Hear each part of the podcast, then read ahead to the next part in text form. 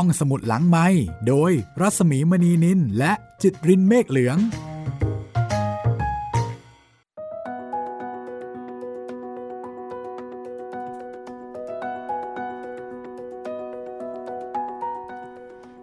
สวัสดีค่ะ ต้อนรับคุณผู้ฟังเข้าสู่ห้องสมุดหลังไม้นะคะ ก็กลับมาพบกันวันนี้เป็นตอนที่ 3 แล้วค่ะ สวัสดีครับพี่หมีครับ สวัสดีคุณจิตรินครับ ค่ะวันนี้นะคะกุชโชค่ะ งานเขียนของโคเซลุยส์โอไลโซล่างานแปลของอาจารย์รัศมีกฤษณมิตรค่ะ วันนี้ก็มาพร้อมกับผองเพื่อน ครู ย่า ลุง กุ้งมังกร กุ้งมังกรนะคะแล้วก็อีกหลายคนค่ะ ที่เป็นครับตัวละครในเรื่องนี้ แต่วันนี้เราน่าจะเน้นไปที่คุณโกเก้เนาะพี่ วันนี้จะมีตัวละครเพิ่มขึ้นอีกหนึ่งตัว ซึ่งเป็นตัวละครสำคัญ คือคุณโกเก้นี่อาจจะเรียกได้ว่า เป็นตัวเปลี่ยนเกมเลยก็ก็ว่าได้นะคะ ครับ คุณโกเก้เป็นผู้จัดการวงดนตรีค่ะ ชื่อวงเท่ซะด้วยร็อกเขย่าดวงจันทร์ชื่อภาษาสเปนนี่จะว่าอย่างไรก็ไม่รู้นะ แต่อันเนี้ยประมาณว่าเป็นความหมาย ครับร็อกเขย่าดวงจันทร์ก็แน่นอนค่ะ ชื่อแบบนี้ เป็นวงดนตรีวัยรุ่นนะคะ เพียงแต่ว่าคุณโกเก้พ้นวัยรุ่นมาแล้ว แต่เขาต้องดูแลวัยรุ่น แล้วก็เป็นวัยรุ่น 4 คนบอยแบนด์นั่นเองเนาะแหมพูดถึงยุคสมัยนั้นเราก็น่าจะนึกถึง The Beatles อะไรพวกนี้นะพี่ น่าจะอารมณ์ประมาณนั้นนะ ครับ แล้วก็ออกแนวแบบอืมเกรียนเกรียนนิดนิดๆ แต่อาจจะไม่ได้เยอะมากเท่าไหร่นะครับ เพราะบอยแบนด์ในยุคก่อนก็คงไม่ได้เยอะเหมือนยุคนี้มั้ง ก็เดี๋ยววันนี้มาติดตามกันค่ะว่า คุณโกเก้ จะมาเปลี่ยนอะไร ในชีวิตของกุชโช แล้วที่บอกว่าคุณโกเก้นี่ล่ะ เป็นตัวเปลี่ยนเกม เขาเปลี่ยนยังไงนะคะ แล้วก็ชีวิตของกุชโช จะเปลี่ยนไปยังไงหลังจากการเข้ามาของคุณโกเก้ แล้วก็คุณผู้ฟังสามารถติดตามห้องสมุดหลังใหม่ 3 ครั้งต่อ 1 สัปดาห์นะคะ ตามช่องทางต่อไปนี้ค่ะ ครับผมเจอกันทุกวันจันทร์วันพุธแล้วก็วันศุกร์นะครับ ทางเว็บไซต์แล้วก็แอปพลิเคชันของไทย PBS Podcast ครับ ทาง Spotify ทาง Google Podcast Podbean แล้วก็ทาง YouTube Channel ไทย PBS Podcast นะครับ เอาละค่ะ ถ้าพร้อมแล้ว เราไปติดตามกันเลยนะคะ กับการมาของ คุณโกเก้คุณโกเก้ค่ะ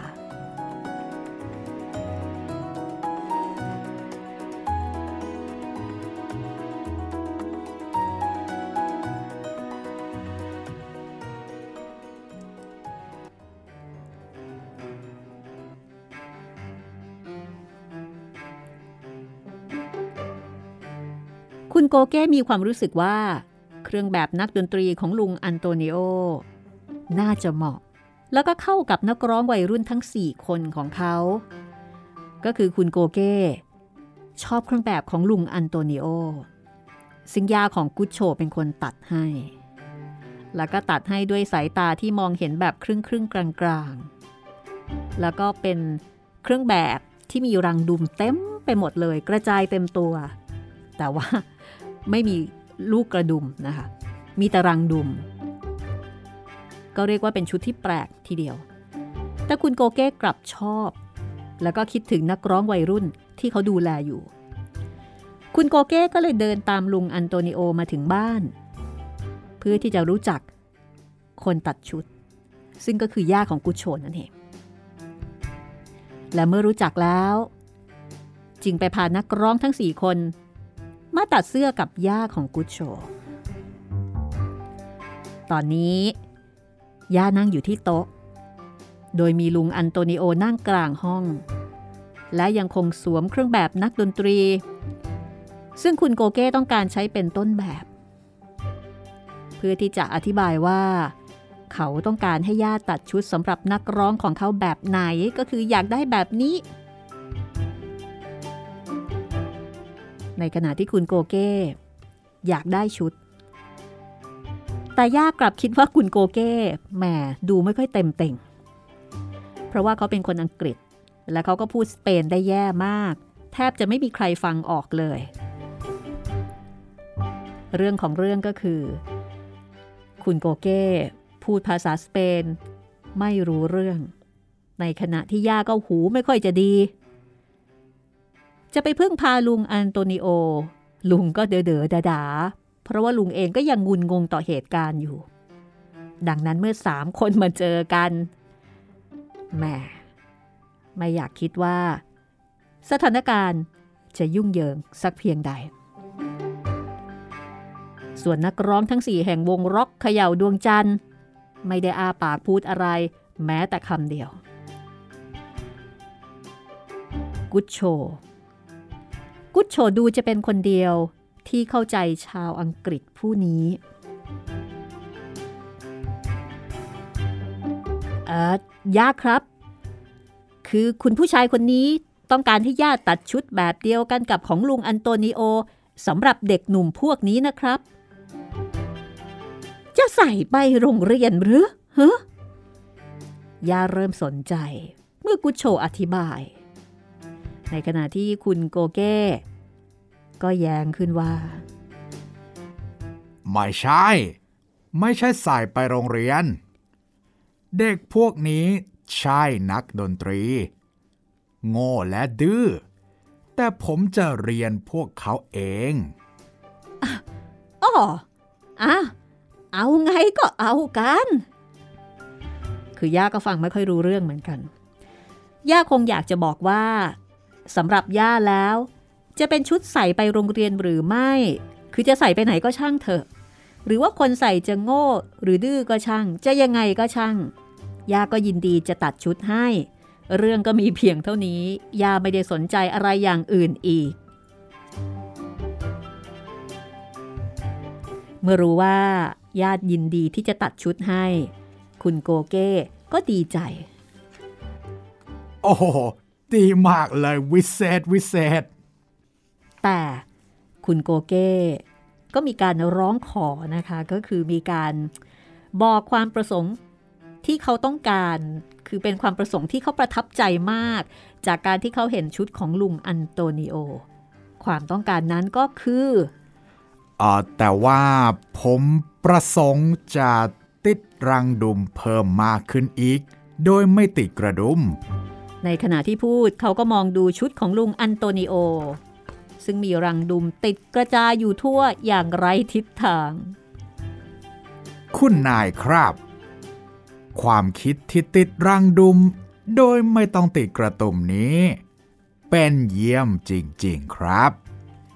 มอบความรู้สึกถึงอิสรภาพอันยิ่งใหญ่ ด้วยเหตุนี้ผมจึงประสงค์ รังดุมที่มีอิสรภาพนี้มากๆฮะเดี๋ยวเดี๋ยวเขาว่ายังไงนะกุชโชเอ้ยย่าไม่เข้าใจ ในสิ่งที่คุณโกเก้พูด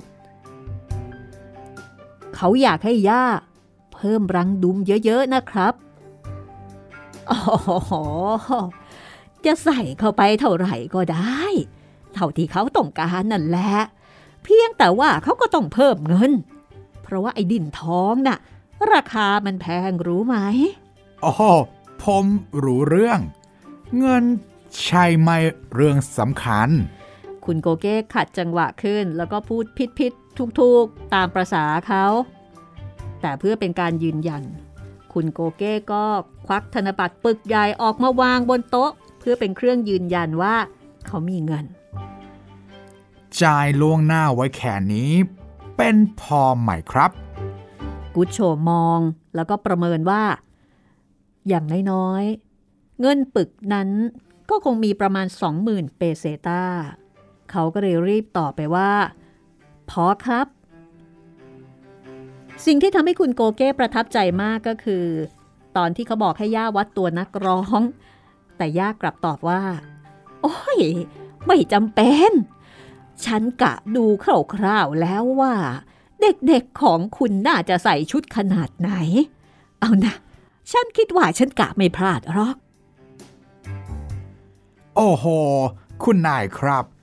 คุณนายนี่เป็นเยี่ยมจริงๆ อย่างกับคุณเปตรอสกิแห่งปารีส ช่างตัดเสื้อดังที่สุดของโลกเชียวนะครับ เขาไม่เคยจำเป็นวัดตัว แค่เหลือบดูก็รู้แล้ว กุโชรู้สึกเป็นกังวลเล็กน้อย เพราะถึงแม้ว่าตอนนี้ย่าจะมีแว่นตาจากครูใหญ่มาใช้แล้วก็ตาม แต่สายตาของย่าก็ไม่ได้ดีขึ้นมากนัก เพราะว่ามันเป็นแว่นของครูใหญ่ ที่วัดตามสายตาของครูใหญ่ไม่ได้วัดตามสายตาของย่าส่วนเงินค่าตัดชุดล่วงหน้าของวงร็อกเขย่าดวงจันทร์ทำให้กุชโชและย่า ได้ฉลองคริสต์มาสกันอีกครั้ง อย่างที่เคยฉลองกันเมื่อนานมาแล้ว นานจนกุชโช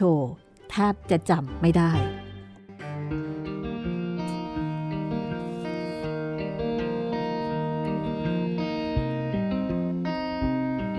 ตอนนี้กุชโชและย่า เชิญลุงอันโตนิโอซึ่งอยู่คนเดียวมาร่วมฉลองคริสต์มาสลุงเอาปีคลาริเนตพร้อมด้วยลังไม้สามลังใหญ่ๆ ขึ้นมาด้วย ยาเห็นแล้ว ก็บอกว่า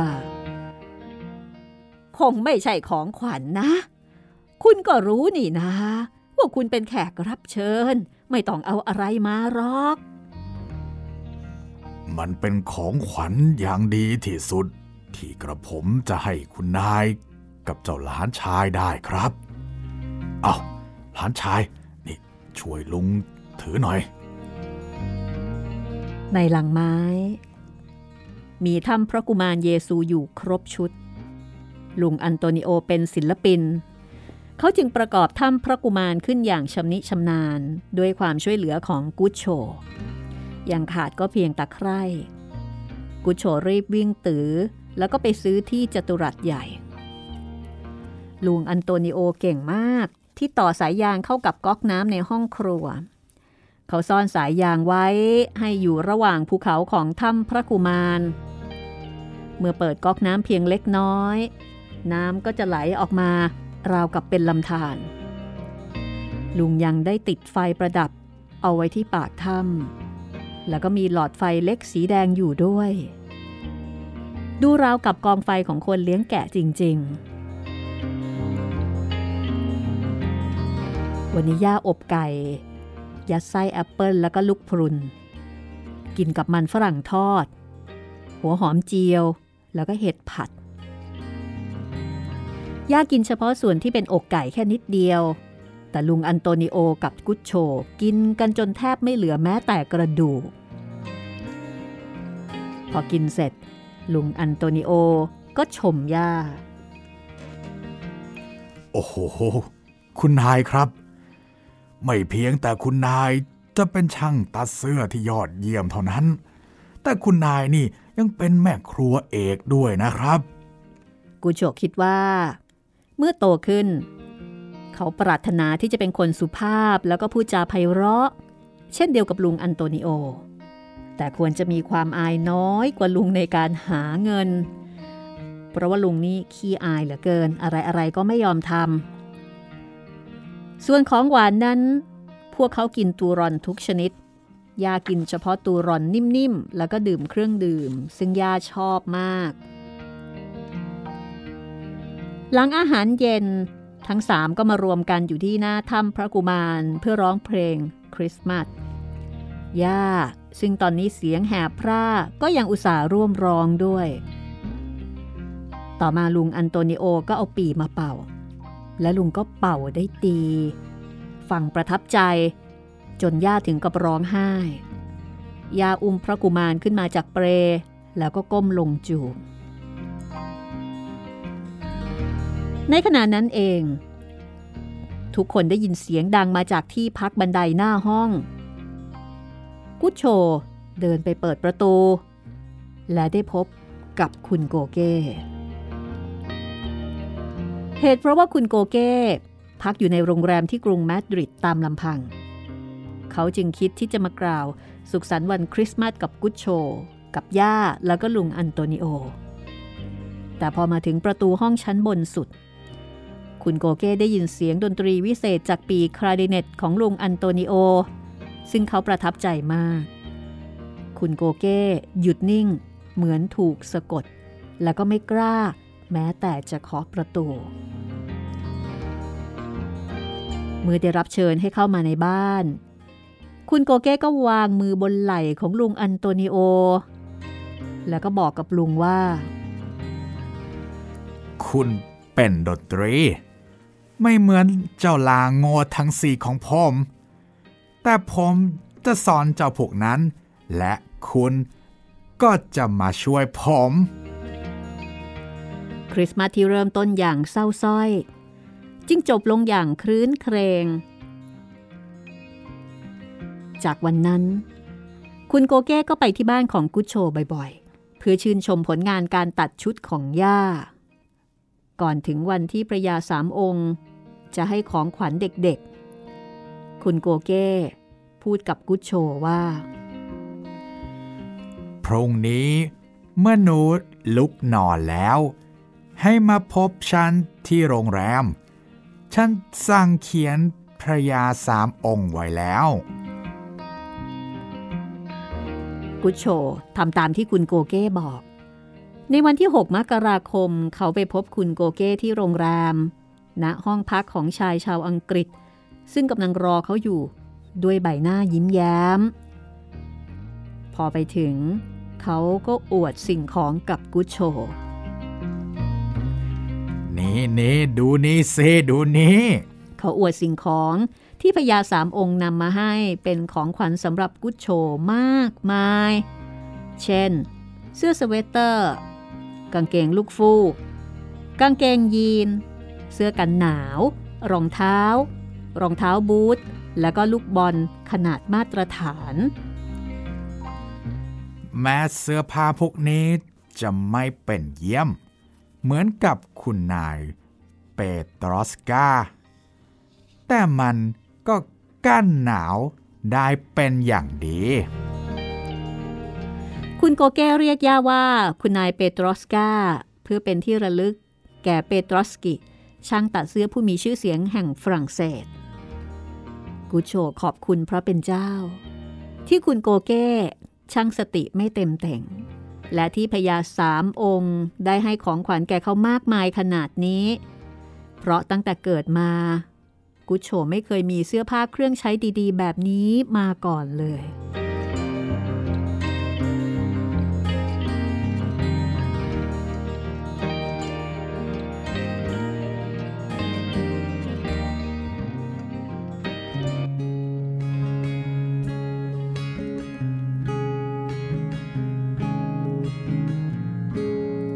วันรุ่งขึ้น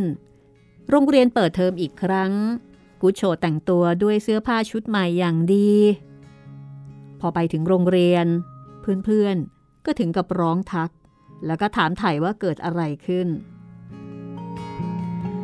เออคือว่า คือย่าของฉันเป็นช่างตัดเสื้อของวงร็อกเขย่าดวงจันทร์น่ะ กุชโชเริ่มอธิบาย โดยไม่ได้ให้ความสำคัญอะไรนัก แต่ยังไม่ทันที่กุชโชจะอธิบายต่อจนจบ เพื่อนๆหลายคนต่างก็แตกตื่น ในข่าวที่กุชโชนำมาเล่าให้ฟัง เนื่องจากพวกเขาเป็นแฟนของวงร็อกเขย่าดวงจันทร์ แต่กุชโชไม่เคยได้ยินชื่อวงดนตรีนี้ จนกระทั่งเมื่อถึงเทศกาลคริสต์มาส เพราะว่ากุชโชไม่มีวิทยุ ไม่มีโทรทัศน์ ไม่มีเทปหรือแผ่นเสียงใด ๆ เขาไม่เคยรู้ว่าเพลงไหนวงไหนฮิตติดอันดับ แต่เด็กอื่นๆ รู้กันหมด โดยเฉพาะผู้รอบรู้อย่างเซเลีย ซึ่งคงจะยังโกรธกุชโช เกี่ยวกับขนมเค้กที่เธอเสนอให้ย่า แต่กุชโชกลับไม่ยอมรับ ทว่า ดูๆแล้ว เธอก็ไม่ได้โกรธเคืองแต่อย่างใด แถมยังพูดกับกุชโชอย่างตื่นเต้นว่า กุชโช เธอช่างโชคดีเสียจริง ๆ เลย เธอรู้ไหมว่าฉันชอบ วงดนตรีวงนี้มากเลยนะ ฉันมีเพลงของเขาทุกแผ่นเลยละแต่ที่โชคร้ายก็คือ เมื่อเพื่อนๆเห็นกุชโชแต่งตัวดี อีกทั้งย่ายังได้เป็นช่างตัดเสื้อของวงดนตรีชื่อดัง ก็เลยไม่มีใครคิดว่ากุชโชยังต้องการแซนด์วิช ซึ่งเคยช่วยแก้ปัญหาชีวิตของเขาได้เป็นอย่างดีในช่วงก่อนคริสต์มาสคือรู้สึกว่ารวยแล้วนี่ ก็เลยไม่ได้ให้แซนด์วิชอีก ทั้งที่ในความเป็นจริงกุ๊ดโชยังต้องการแซนด์วิชอยู่เพราะถึงแม้ว่าย่าจะได้ค่าจ้างจากการตัดเครื่องแบบนักร้องของคุณโกเก้เป็นเงินที่มากพอสมควร แต่ตอนนี้กุ๊ดโชเริ่มเข้าใจเรื่องเงินเงินทองทองบ้างแล้ว และเขาพอจะรู้ว่าเงินจำนวนนั้น หากเก็บเอาไว้ใช้จ่าย ก็คงได้แค่เดือนเดียวเท่านั้น คุณโกเก้จ่ายเงินค่าตัดชุดให้ย่าอย่างงาม พร้อมกับบอกว่า เมื่อนักร้องวงร็อกเขย่าดวงจันทร์ ได้ใส่ชุดแฟนซีนี่แล้ว ประชาชน ก็จะแตกตื่นเป็นอย่างยิ่ง กุชโชฟังแล้วก็งงมาก ที่ชุดแบบนี้จะประสบความสำเร็จดังที่คุณโกเก้พูด คุณนายเปโตรสกาหรือว่าย่าของกุชโช ไม่ได้วัดตัวนักร้อง ย่าเพียงกะดูจากสายตาอย่างคร่าวๆ ชิ้นส่วนต่างๆ จึงดูระเกะระกะชอบกลย่าเอาขากางเกงตัวหนึ่งไปทำเป็นแขนเสื้ออย่างที่ย่าเคยทำผิดมาแล้วครั้งก่อน แต่ปรากฏว่า โอ้โห ยอดเยี่ยมเลยครับ ไม่เหมือนใครเลย คุณนายเปตอสกา คุณโกเก้พูดอย่างตื่นเต้น เขาพานักร้องของเขา พร้อมเครื่องดนตรี แล้วก็ชุดเครื่องแบบไปยังเกาะคานารี ซึ่งใครๆก็ชอบไปเที่ยวกันในฤดูหนาว ที่เกาะแห่งนี้ วงร็อกเขย่าดวงจันทร์ ได้รับการว่าจ้างให้เปิดการแสดงหลายแห่ง ที่สุดของที่สุดก็คือ คุณโกเก้เชิญลุงอันโตนิโอ ให้ไปกวดขันนักดนตรีของเขาด้วย ดังนั้นตึกทั้งตึกจึงเหลือเพียงย่า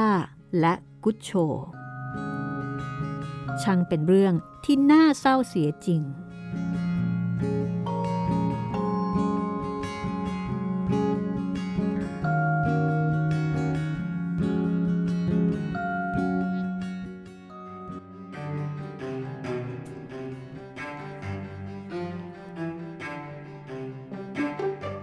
วันนี้กุชโฉไปที่จัตุรัสสเปน เพื่อตามหากุ้งมังกรอีกครั้ง แน่นอน เขาพบชายขนดก ผู้เปลี่ยมไปด้วยความสุขเช่นเดิม กุ้งมังกรอยู่กับร้านแบกระดินของเขา ที่ขายสร้อยคอกำไลและอื่นๆ กุ้งมังกรดีใจที่เห็นกุชโฉเขาเอามือลูบท้องไปมา พรางบอกว่าอ้าวไง ไหนล่ะ แซนด์วิชสุดพิเศษของแกน่ะ แกจะรวยจากการขายแซนด์วิชเนี่ยแหละ แต่กุชโฉสายหน้าปฏิเสธ เอาเกิดอะไรขึ้นน่ะ ผมไม่ได้เอาแซนด์วิชมาหรอก เอาเพราะอะไรล่ะ นี่ก็เลยคริสต์มาสมาแล้ว ตำรวจเทศกิจน่ะ ไม่มายุ่งกับเราหรอก แล้วพักพวกของฉันก็ถามถึงแกด้วยนะก็เพื่อนๆที่โรงเรียน เห็นผมแต่งตัวดี ก็เลยคิดว่า ผมคงไม่ต้องการแซนด์วิชอีกแล้ว ผมเองก็อายที่จะขอพวกเขาด้วยอะจริงด้วยสิ แกแต่งตัวเสียหล่อเชียวนะแล้วเรื่องมันเป็นยังไงไหนเล่ามาให้ฟังหน่อยสิ กุ้งมังกรเพิ่งสังเกตเห็นความเปลี่ยนแปลงของกุชโชที่แต่งตัวดีขึ้นแบบผิดหูผิดตา กุชโชเล่าเรื่องคุณโกเก้ให้ฟังตั้งแต่ต้นจนจบ แล้วก็ตบท้าย ด้วยการถามกุ้งมังกรว่า พอจะนึกออกไหมครับ ว่าจะมีงานอะไรที่ผมจะทำได้บ้าง กุ้งมังกรได้ฟังแล้วก็รู้สึกกังวล เพราะเขาเองก็ไม่รู้ว่างานอะไรจะเหมาะกับเด็กสิบขวบอย่างกุชโช อย่างไรก็ตาม เขาก็บอกกับกุชโชว่า เดี๋ยวฉันจะลองคิดหาทางดูนะ ไอ้หนู วันพรุ่งนี้กลับมาหาฉันใหม่ก็แล้วกัน ซึ่งกุชโชก็ทำตามนั้น และเมื่อกุชโชกลับมาพบกับกุ้งมังกรในวันรุ่งขึ้น กุ้งมังกรก็บอกกับกุชโชว่า สิ่งเดียวที่ฉันนึกออกว่าแกน่าจะทำได้ ก็คือไปช่วยลุงอัมโบรซิโอ เพราะว่าลุงแกเนี่ยแทบจะเข็นรถขายของเองไม่ไหวแล้ว ลุงอัมโบซิโอ เป็นคนขายเม็ดทานตะวัน แกมีรถเข็นเล็กๆ บรรทุกเม็ดทานตะวัน ถั่ว แล้วก็ลูกอมสารพัดชนิด แล้วก็หมากฝรั่งด้วย ลุงอัมโบซิโอ แก่มากแล้ว ในฤดูหนาว แกต้องห่มผ้าห่มหลายชั้น จนแทบจะมองไม่เห็นตัวเลยทีเดียว รถเข็นของลุงนั้น มีลักษณะคล้ายโต๊ะที่มีล้อรถจักรยานสองล้ออยู่ด้านหน้า ด้านหลังเป็นขาตั้งสองข้าง และมีเก้าอี้ไม้พับได้ ซึ่งแกใช้กางออกนั่งขายของ ลุงจะใช้ผ้าห่มคลุมตัวอย่างมิดชิด รอให้เด็กๆมาซื้อขนม แต่ด้วยเหตุที่แกหลับเสียเป็นส่วนใหญ่ เด็กๆซึ่งรู้แกวก็เลยมักจะแอบขโมยลูกอมของแกเสมอทำให้บางครั้ง สิ่งของในรถเข็นจะเหลืออยู่เพียงครึ่ง เพราะว่าแกไม่มีแรงที่จะไปซื้อของมาเติม แล้วก็ถูกขโมยไปหมด จริง ๆ กุชโฉก็รู้จักกับลุงอัมโบรซิโอมานานแล้ว เพราะว่าบ้านของเขาอยู่ใกล้กับจัตุรัสสเปน แล้วก็เคยซื้อเม็ดทานตะวันจากลุงตั้งแต่เริ่มหัดกินเม็ดทานตะวันเลยทีเดียวกุชโฉคิดว่า ข้อเสนอของกุ้งมังกรไม่ค่อยน่าสนใจนัก เพราะว่าธุรกิจจิ๊บจ้อยอย่างของลุงนั้น เขาในฐานะผู้ช่วย จะได้ค่าตอบแทนสักเท่าไหร่กันเชียว แต่ในเมื่อไม่มีอย่างอื่นที่ดีกว่านี้ กุชโชจึงตอบตกลง จากนั้นกุ้งมังกรก็เลยพากุชโชไปหาลุงอัมโบซิโอ ซึ่งดูท่าเรากับจะไม่เข้าใจเรื่องที่กุ้งมังกรอธิบายเท่าไหร่นัก แต่แกกลับเข้าใจดี ลุงอัมโบซิโอตอบกุ้งมังกรว่า เอาสิ ให้ไอ้หนูนี่ มาช่วยฉันเข็นรถไปกลับทุกวัน ไปซื้อของมาเติมด้วย แล้วคอยดูไม่ให้เด็กๆ มาขโมยของของฉัน หลังจากพูดประโยคยืดยาวจบลง ลุงก็หอบฮักฮักๆแล้วก็หดหัวลงไปในกองผ้าห่ม ซึ่งแกพอกเอาไว้รอบๆตัวเหมือนกระโจม จนดูราวกับว่าแกตายไปแล้ว หลังจากนั้นสองสามนาที แกก็โผล่หัวออกมาใหม่ แล้วก็ถามกุ้งมังกรอีกว่า ไอ้หนูนี่ คงไม่ใช่คนเดียวกับ ไอเด็กที่ชอบขโมยของของฉันนะ ผมรับรองได้เลยครับ ว่ากุชโช เป็นเด็กที่ไม่เคยคิดจะขโมยของของใครแม้แต่อย่างเดียว กุ้งมังกรก็ช่วยยืนยัน เมื่อได้แสดงท่าทีพอใจต่อคำตอบของกุ้งมังกร ผู้มีชื่อเสียงอยู่ที่จัตุรัสสเปนแล้ว ชายชราก็หดหัวลงไปในกองผ้าห่มอีกครั้ง คือกุ้งมังกรนี่ก็น่าจะมีเครดิต อยู่ไม่น้อยทีเดียว ดังนั้น กุชโชจึงได้เริ่มงานใหม่ กับลุงอัมโบซิโอ ในตอนเช้า อากาศหนาวมากกุชโชจึงไม่ได้ไปหาลุงอัมโบซิโอ จนกระทั่ง เที่ยงครึ่ง ซึ่งเป็นเวลาเลิกเรียนช่วงเช้าพอดี กุชโชไปหาลุงอัมโบซิโอ ซึ่งอยู่คนเดียวที่ห้องใต้ดินในซอยแห่งหนึ่งหลังจัตุรัสสเปน ห้องใต้ดินที่แกอยู่นี้ เป็นที่ใช้เก็บรถเข็นด้วย แกอธิบายตำแหน่งแห่งที่ ซึ่งกุชโชต้องไปซื้อของมาขาย จากนั้นจึงนำสินค้าแต่ละชนิดมาใส่ตามช่องต่าง กุชโชรู้สึกสนุกมาก เขาตื่นตาตื่นใจกับร้านขายส่งที่มีของขายมากมายหลายประเภท และเขาก็หวังว่าเมื่อโตขึ้น เขาอยากจะมีร้านขายส่งอย่างนี้บ้าง ร้านที่มีลูกกวาดหลากสีหลายชนิด ลูกอม รูปไม้เท้า อมยิ้ม มันฝรั่งทอด ข้าวโพดคั่ว มะกอกดองและแตงดอง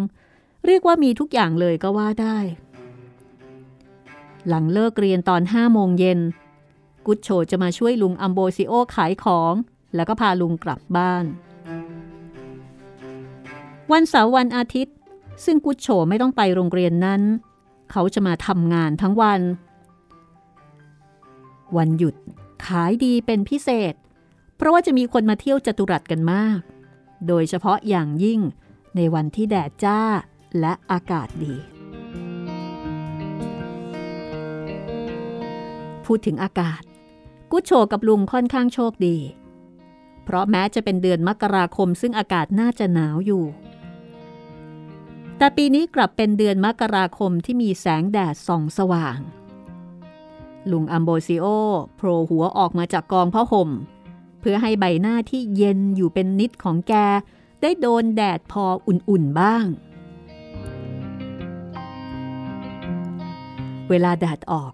ลุงจะมีความสุขมาก กุชโชก็มีความสุขเช่นกัน เขาเริ่มเรียนรู้เกี่ยวกับธุรกิจรถเข็นนี้บ้างแล้ว เขาทำธุรกิจได้ดีกว่าลุง โดยการขึ้นราคาของหลายอย่างที่ลุงตั้งเอาไว้ต่ำมากๆ ด้วยว่าแกหลงลืม แล้วก็ใจลอยเสียเป็นส่วนใหญ่ชายชราจ่ายเงินให้กุชโชเพียงน้อยนิด แล้วก็ไม่เท่ากันในแต่ละวัน บางครั้งก็ให้ 25 เปเซต้า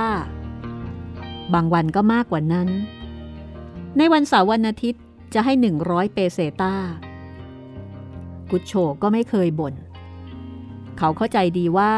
ธุรกิจนี้ทำเงินได้น้อย แต่ที่สำคัญก็คือกุชโชชอบงานนี้ มันให้ความรู้สึกได้ว่า เขาได้เป็นพ่อค้าใหญ่ เช่นเดียวกับกุ้งมังกร และคนขายคนอื่นๆ สิ่งเดียวที่กุชโช รู้สึกไม่สบายใจมาก ก็คือการที่ต้องทิ้งย่าให้อยู่บ้านคนเดียวเกือบตลอดทั้งวัน แต่เขาก็ไม่เห็นทางออกทางอื่น เขาคิดว่าอย่างน้อยด้วยเงินที่เขาพอหาได้ แล้วก็ค่าตัดชุดที่คุณโกเก้ให้เอาไว้ คงจะพอซื้อนม ขนมปัง ถั่วต่างๆ ให้ย่าได้ โชคดี ที่คุณนายเปโตรสกาย่าของกุชโช เป็นแม่ครัวชั้นเยี่ยมทำอะไรก็อร่อยไปหมด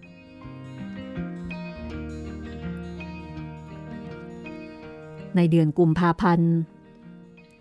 อากาศหนาวมาก ลมพัดแรง และหิมะตก วันหนึ่ง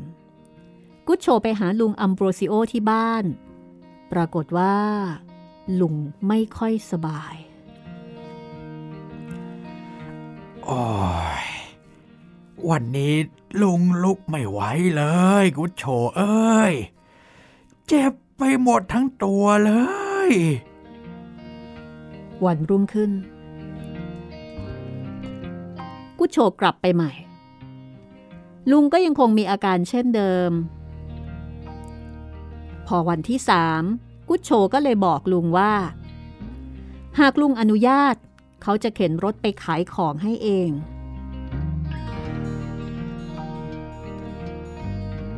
ลุงอัมโบซิโอนอนอยู่บนเตียงในห้องใต้ดิน ที่ทั้งหนาวและชื้น แกโผล่หัวออกมาจากผ้าห่มซึ่งห่อตัวไว้เป็นอย่างดี แล้วก็ตอบกุชโชว่า อยากจะทำอะไรก็ทำเถอะพ่อหลานชาย นั่นก็คือ ลุงอัมโบซิโอ อนุญาตให้กุชโชเอารถเข็นไปขายของได้ เวลาที่ผ่านมาทำให้แกเห็นแล้วว่า กุชโชไม่เคยขโมย และข้อพิสูจน์ซึ่งเห็นได้ชัด ว่าแกไว้ใจกุชโชก็คือ แกให้เงินที่แกซ่อนเอาไว้ใต้ฟูกจำนวนหนึ่งแกกุชโช เพื่อนำไปซื้อของจากที่ร้านขายส่งเอามาเพิ่มเติม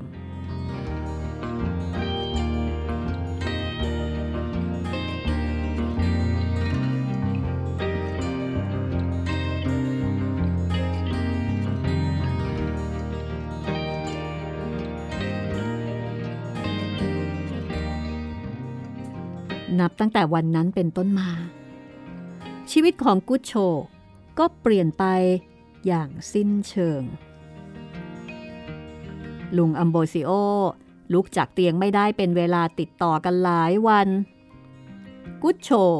จึงเป็นผู้จัดการธุรกิจรถเข็นนี้ แต่เพียงผู้เดียว ตอนแรก ๆ กุชโชซื้อของอย่างที่ลุงเคยซื้อ เช่น เม็ดทานตะวัน ถั่ว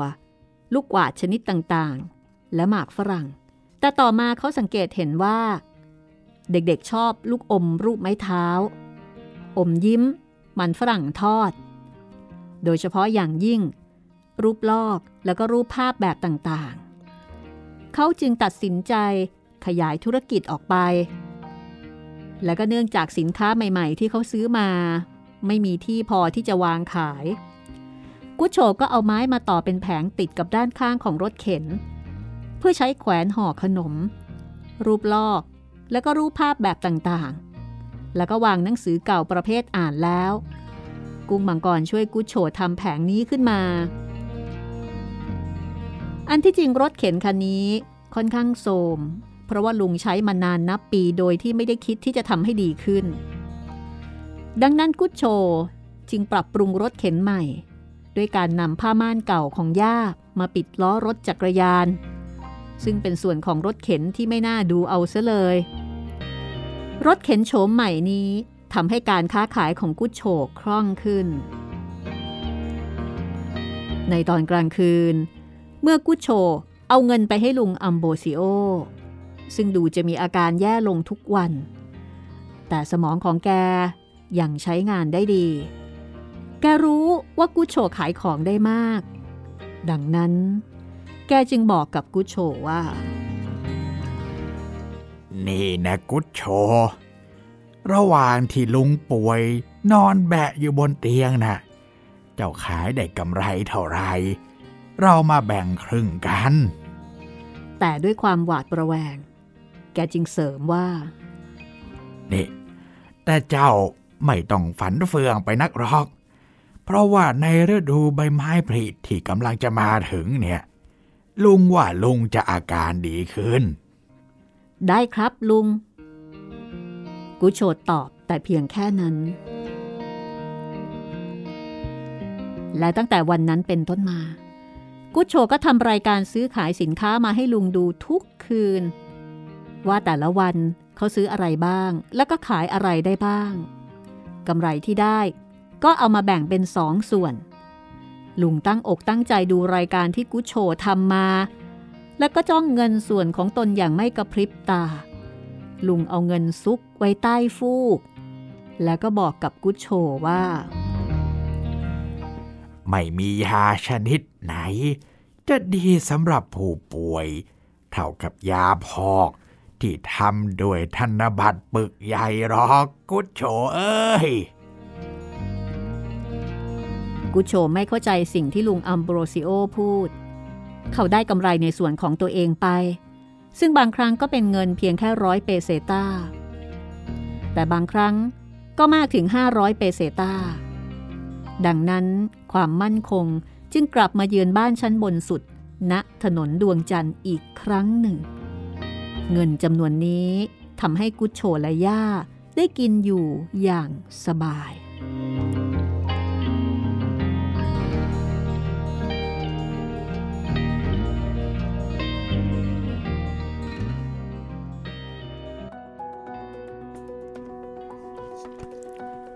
กิจการรุ่งเรืองนะครับ แต่ฟังมาถึงตรงนี้แล้วก็อย่าเพิ่งวางใจ อย่าเพิ่งดีใจนะคะ ว่าพระเอกของเราเนี่ยจะสบายอย่างนี้ไปตลอดครับ เป็นเพียงแค่ช่วงเวลาหนึ่งเท่านั้นค่ะ ให้ผู้อ่านได้หายใจหายคอบ้าง ได้ดีใจแล้วก็มีความสุขกับกู๊ดโชว์บ้าง แต่ชีวิตไม่ได้ราบรื่นแบบนี้นะคะ ครับ เดี๋ยวไม่สนุกค่ะ มันต้องมีเอ่ออุปสรรคขัดขวาง เดี๋ยวมาค่ะ ตอนหน้าจะมีอุปสรรคอุปสรรคที่คุณผู้ฟัง น่าจะพอคิดถึงได้ นั่นก็คือการเรียนค่ะอ่าเพราะว่าตอนเนี้ยเจ้าคุโจของเรานะคะ ต้องขายของเต็มเวลาค่ะ นี่ถึงขั้นโดดเรียนกันเลยหรือเปล่าเนี่ย คือเขาคงไม่มีเวลาไปเรียนนะพูดง่ายๆเนาะครับเพราะว่าเขาต้องดูแลกิจการการค้าของลุงอัมโบซิโอครับเพราะว่าลุงไม่สามารถจะออกมาขายของได้แล้ว ใช่ คือเขาทำเต็มตัวเลย เป็นพ่อค้า ดังนั้นค่ะ ไม่มีทางเลือก กุชโชไม่ได้ไปโรงเรียน เดี๋ยวตอนหน้านะคะ เราจะเห็นวิธีการจัดการของครูค่ะว่าครูจะคิดอย่างไรกับปัญหานี้ ปัญหาที่ลูกศิษย์คนหนึ่งไม่ไปโรงเรียน จริง ๆ ปัญหาเด็กไม่ไปโรงเรียนขาดเรียนนี่เป็นปัญหาที่เกิดขึ้น ก็อภิมหาอมตะนิรันดร์การเนาะไม่ว่าที่ไหนก็ตาม ใช่หลายยุคหลายสมัยด้วยครับ แต่ว่าค่ะเด็กขาดเรียนนี่ก็จะมีเหตุผลแตกต่างกันไปอ่า แล้วการตัดสินใจในการที่จะแก้ปัญหาของครูก็จะไม่เหมือนกันครับ ติดตามได้ตอนหน้านะคะ ตอนทีสี่4 กับเรื่อง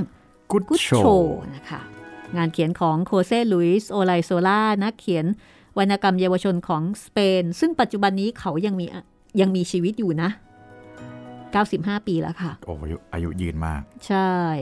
ก็เรียกว่าเป็นคนแก่ที่อารมณ์ดีนะคะ เล่านิทานเก่งเล่าเรื่องเก่ง แล้วก็เขียนหนังสือเก่ง อาจารย์รัศมีกฤษณมิตรเป็นผู้แปลนะคะเอ่อเรามาตอบคำถามหรือว่ามาอ่านข้อความกันบ้างดีกว่านะคะ ครับผม คุณจิตรินจำเรื่องอินได้ไหม อินคำว่าอินอะอ๋อจำได้ครับจำได้อ่าคำว่าอินที่เอ่อเจอในนิทานนมสนะพี่ ใช่ค่ะที่ที่เราสงสัยว่า เอ๊ะตกลง แปลว่าเชยหรือเปล่า อ่า มาจากคำว่าเอ่ออินแซอินเซนอ่าที่แปลว่าแบบบ้าบ้าคลั่งอ่าฮะคือเสียสติไปแล้วครับหรือว่า insanity เนี่ยนะคะ ก็ ตอนนั้นเราก็คิดว่า เออคำนี้ เข้าเขาที่ก็สุดเข้าเขานะ เข้าเขา ซึ่งแฟนรายการของเรานะคะ คุณนาสิริวัลเขาบอกว่า อาจจะเป็นคำนี้หรือเปล่า เพราะว่าถึงแม้ความหมายมันอาจจะไม่ตรงกันซะทีเดียว แต่ว่ามันก็มีอยู่หลายคำที่บางทีเราเอาศัพท์ของฝรั่งมา แล้วก็ไม่ตรงกับความหมายเดิมครับใช่ไหมทีนี้มีอีกคำหนึ่งค่ะ เออคำนี้นี่ยิ่งเข้าเขานะคะ ไม่ได้นึกถึงคำนี้เลยอะคือคำว่า innocent อ๋อ เออเออเอออืมเข้าเขายิ่งกว่าเดิม คือคำว่า innocent เนี่ย ถ้าในแง่ดีก็คือเป็นคนดูแบบ ไร้เดียงสาใสใสๆแต่ว่าในอีกความหมายหนึ่งก็คือเซ่อเซ่อซ่าซ่าอ่าครับ ดูอ่าเป็นเด็กยังไม่โตเออดูแบบเดือดเดือดดา innocent คือไอ้นี่มันไม่ค่อยรู้เรื่องอะไรอะไรทำนองนั้นนะนะครับไม่รู้เหนือรู้ใต้อ่าก็คุณหญิงเย็นตานะคะที่เราเพิ่งสัมภาษณ์ไป หลานปู่ของนมสเนาะครับ คุณหญิงเย็นตาก็เขียนข้อความมาบอกว่า คุณหญิงรู้จักกับผู้รู้ฝรั่งคนหนึ่งอ่าครับซึ่งเป็นคนที่ชื่นชมนมสมากๆ ก็เลยถามฝรั่งคนนี้นะคะว่าคำว่า in ที่นมสใช้ในเรื่องมอเตอร์คาร์ใหม่เนี่ยน่าจะย่อมาจากคำอะไรในภาษาอังกฤษ คือถามฝรั่งเจ้าของภาษาเลย แล้วก็เป็นเจ้าของภาษาที่รู้จักกับงานของนมสด้วย ครับ ฝรั่งคนนี้บอกว่า น่าจะหมายถึงคำว่า innocent อืมนะคะ ฝรั่งบอกว่า in the sense of เซ่อเซ่อซาซา in the sense of เซ่อเซ่อซาซานะ แล้วก็บอกว่า as for the modern use of in in Thai it come from the American slang expression อย่างเช่น I'm really into this อันนี้เราคุ้นนะ ซึ่งแปลว่า สนใจในเรื่องนี้มากคือ in น่ะครับอ่า which means I'm really fascinated by this or I'm really interested in this อันนี้คือคำว่า in ที่เราใช้ในบริบทยุคสมัยปัจจุบัน คือสนใจในเรื่องนี้หรือว่าหลงไหลกับเรื่องนี้คือ in กับเรื่องนี้มาก แต่ in ในมอเตอร์คาร์ใหม่อ่า I think that in in the motor car story is shortened from innocent อ่า in the sense of เซอร์เซอร์ซาซาชอบคำนี้จัง ก็ดูเข้าเขาๆเหมือนกันนะคำนี้ ครับอ่าดูเบาๆหน่อย น่าจะเป็นไปได้นะครับ เป็นไปได้เป็นไปได้ ก็ขอบคุณนะคะ ขอบคุณคุณหญิงเย็นตา แล้วก็ขอบคุณฝรั่งที่เราไม่รู้ท่านนี้ ไม่รู้จักท่านนี้ด้วย ครับผม ขอบคุณทุกท่านเลยค่ะ ที่พยายามให้ข้อมูลนะคะ แล้วก็มีอีกท่านหนึ่งนะคุณผู้ฟังที่เพิ่งจะฟังงานของโคเซ่หลุยส์โอไลโซล่านะคะ ก็บอกว่าชื่นชอบมาก คุณวรรณรัตน์นะคะบอกว่า คนเขียนกุ๊ชโฉ่นี่เป็นอีกหนึ่งนักเขียนในดวงใจเลยค่ะ นอกเหนือไปจากโรอัลดาห์ลคนเขียนเจ้าชายน้อย แล้วก็มาโคเซ่หลุยส์มันอบอุ่นหัวใจดีจริง ๆ ค่ะ ขอบคุณคุณวรรณรัตน์นะคะ ขอบคุณนะครับค่ะก็งานของโรอัลดาห์ลนะคะแซงเตกซูเปรีซึ่งเป็นคนเขียนเจ้าชายน้อย แล้วก็มาโคเซ่หลุยส์ท่านเหล่านี้ก็เป็นนักเขียนวรรณกรรมเยาวชนมือฉมังของโลกกันทั้งนั้นนะคะ ครับ ก็สามารถที่จะพูดคุยแนะนำติชม ติดต่อกับห้องสมุดหลังไม้ได้ ยังคงเป็น 3 ช่องทางเหมือนเดิมค่ะ ครับผมทั้งทางแฟนเพจ Facebook ไทย PBS Podcast นะครับ ทางแฟนเพจของพี่หมีรัศมีมณีนินแล้วก็ชาว YouTube นะครับ อย่าลืมทักทายกันมาผ่านใต้คอมเมนต์ที่ชมที่ฟังกันได้เลยนะครับ เราก็จะทยอยทยอยนำมาอ่านนำมาตอบนะคะในช่วงท้ายของรายการค่ะ วันนี้ก็หมดเวลาแล้วนะคะกับตอนที่ 3 ของ Good Show ติดตามตอนต่อไปอย่างมีความสุขค่ะ เรื่องนี้ฟังแล้วฟินนะคะ ก็ถ้าชอบแชร์ต่อบอกต่อด้วยนะคะ จะขอบคุณมาก ๆ เลย วันนี้เราสองคนลาไปก่อนนะคะ สวัสดีครับ สวัสดีค่ะ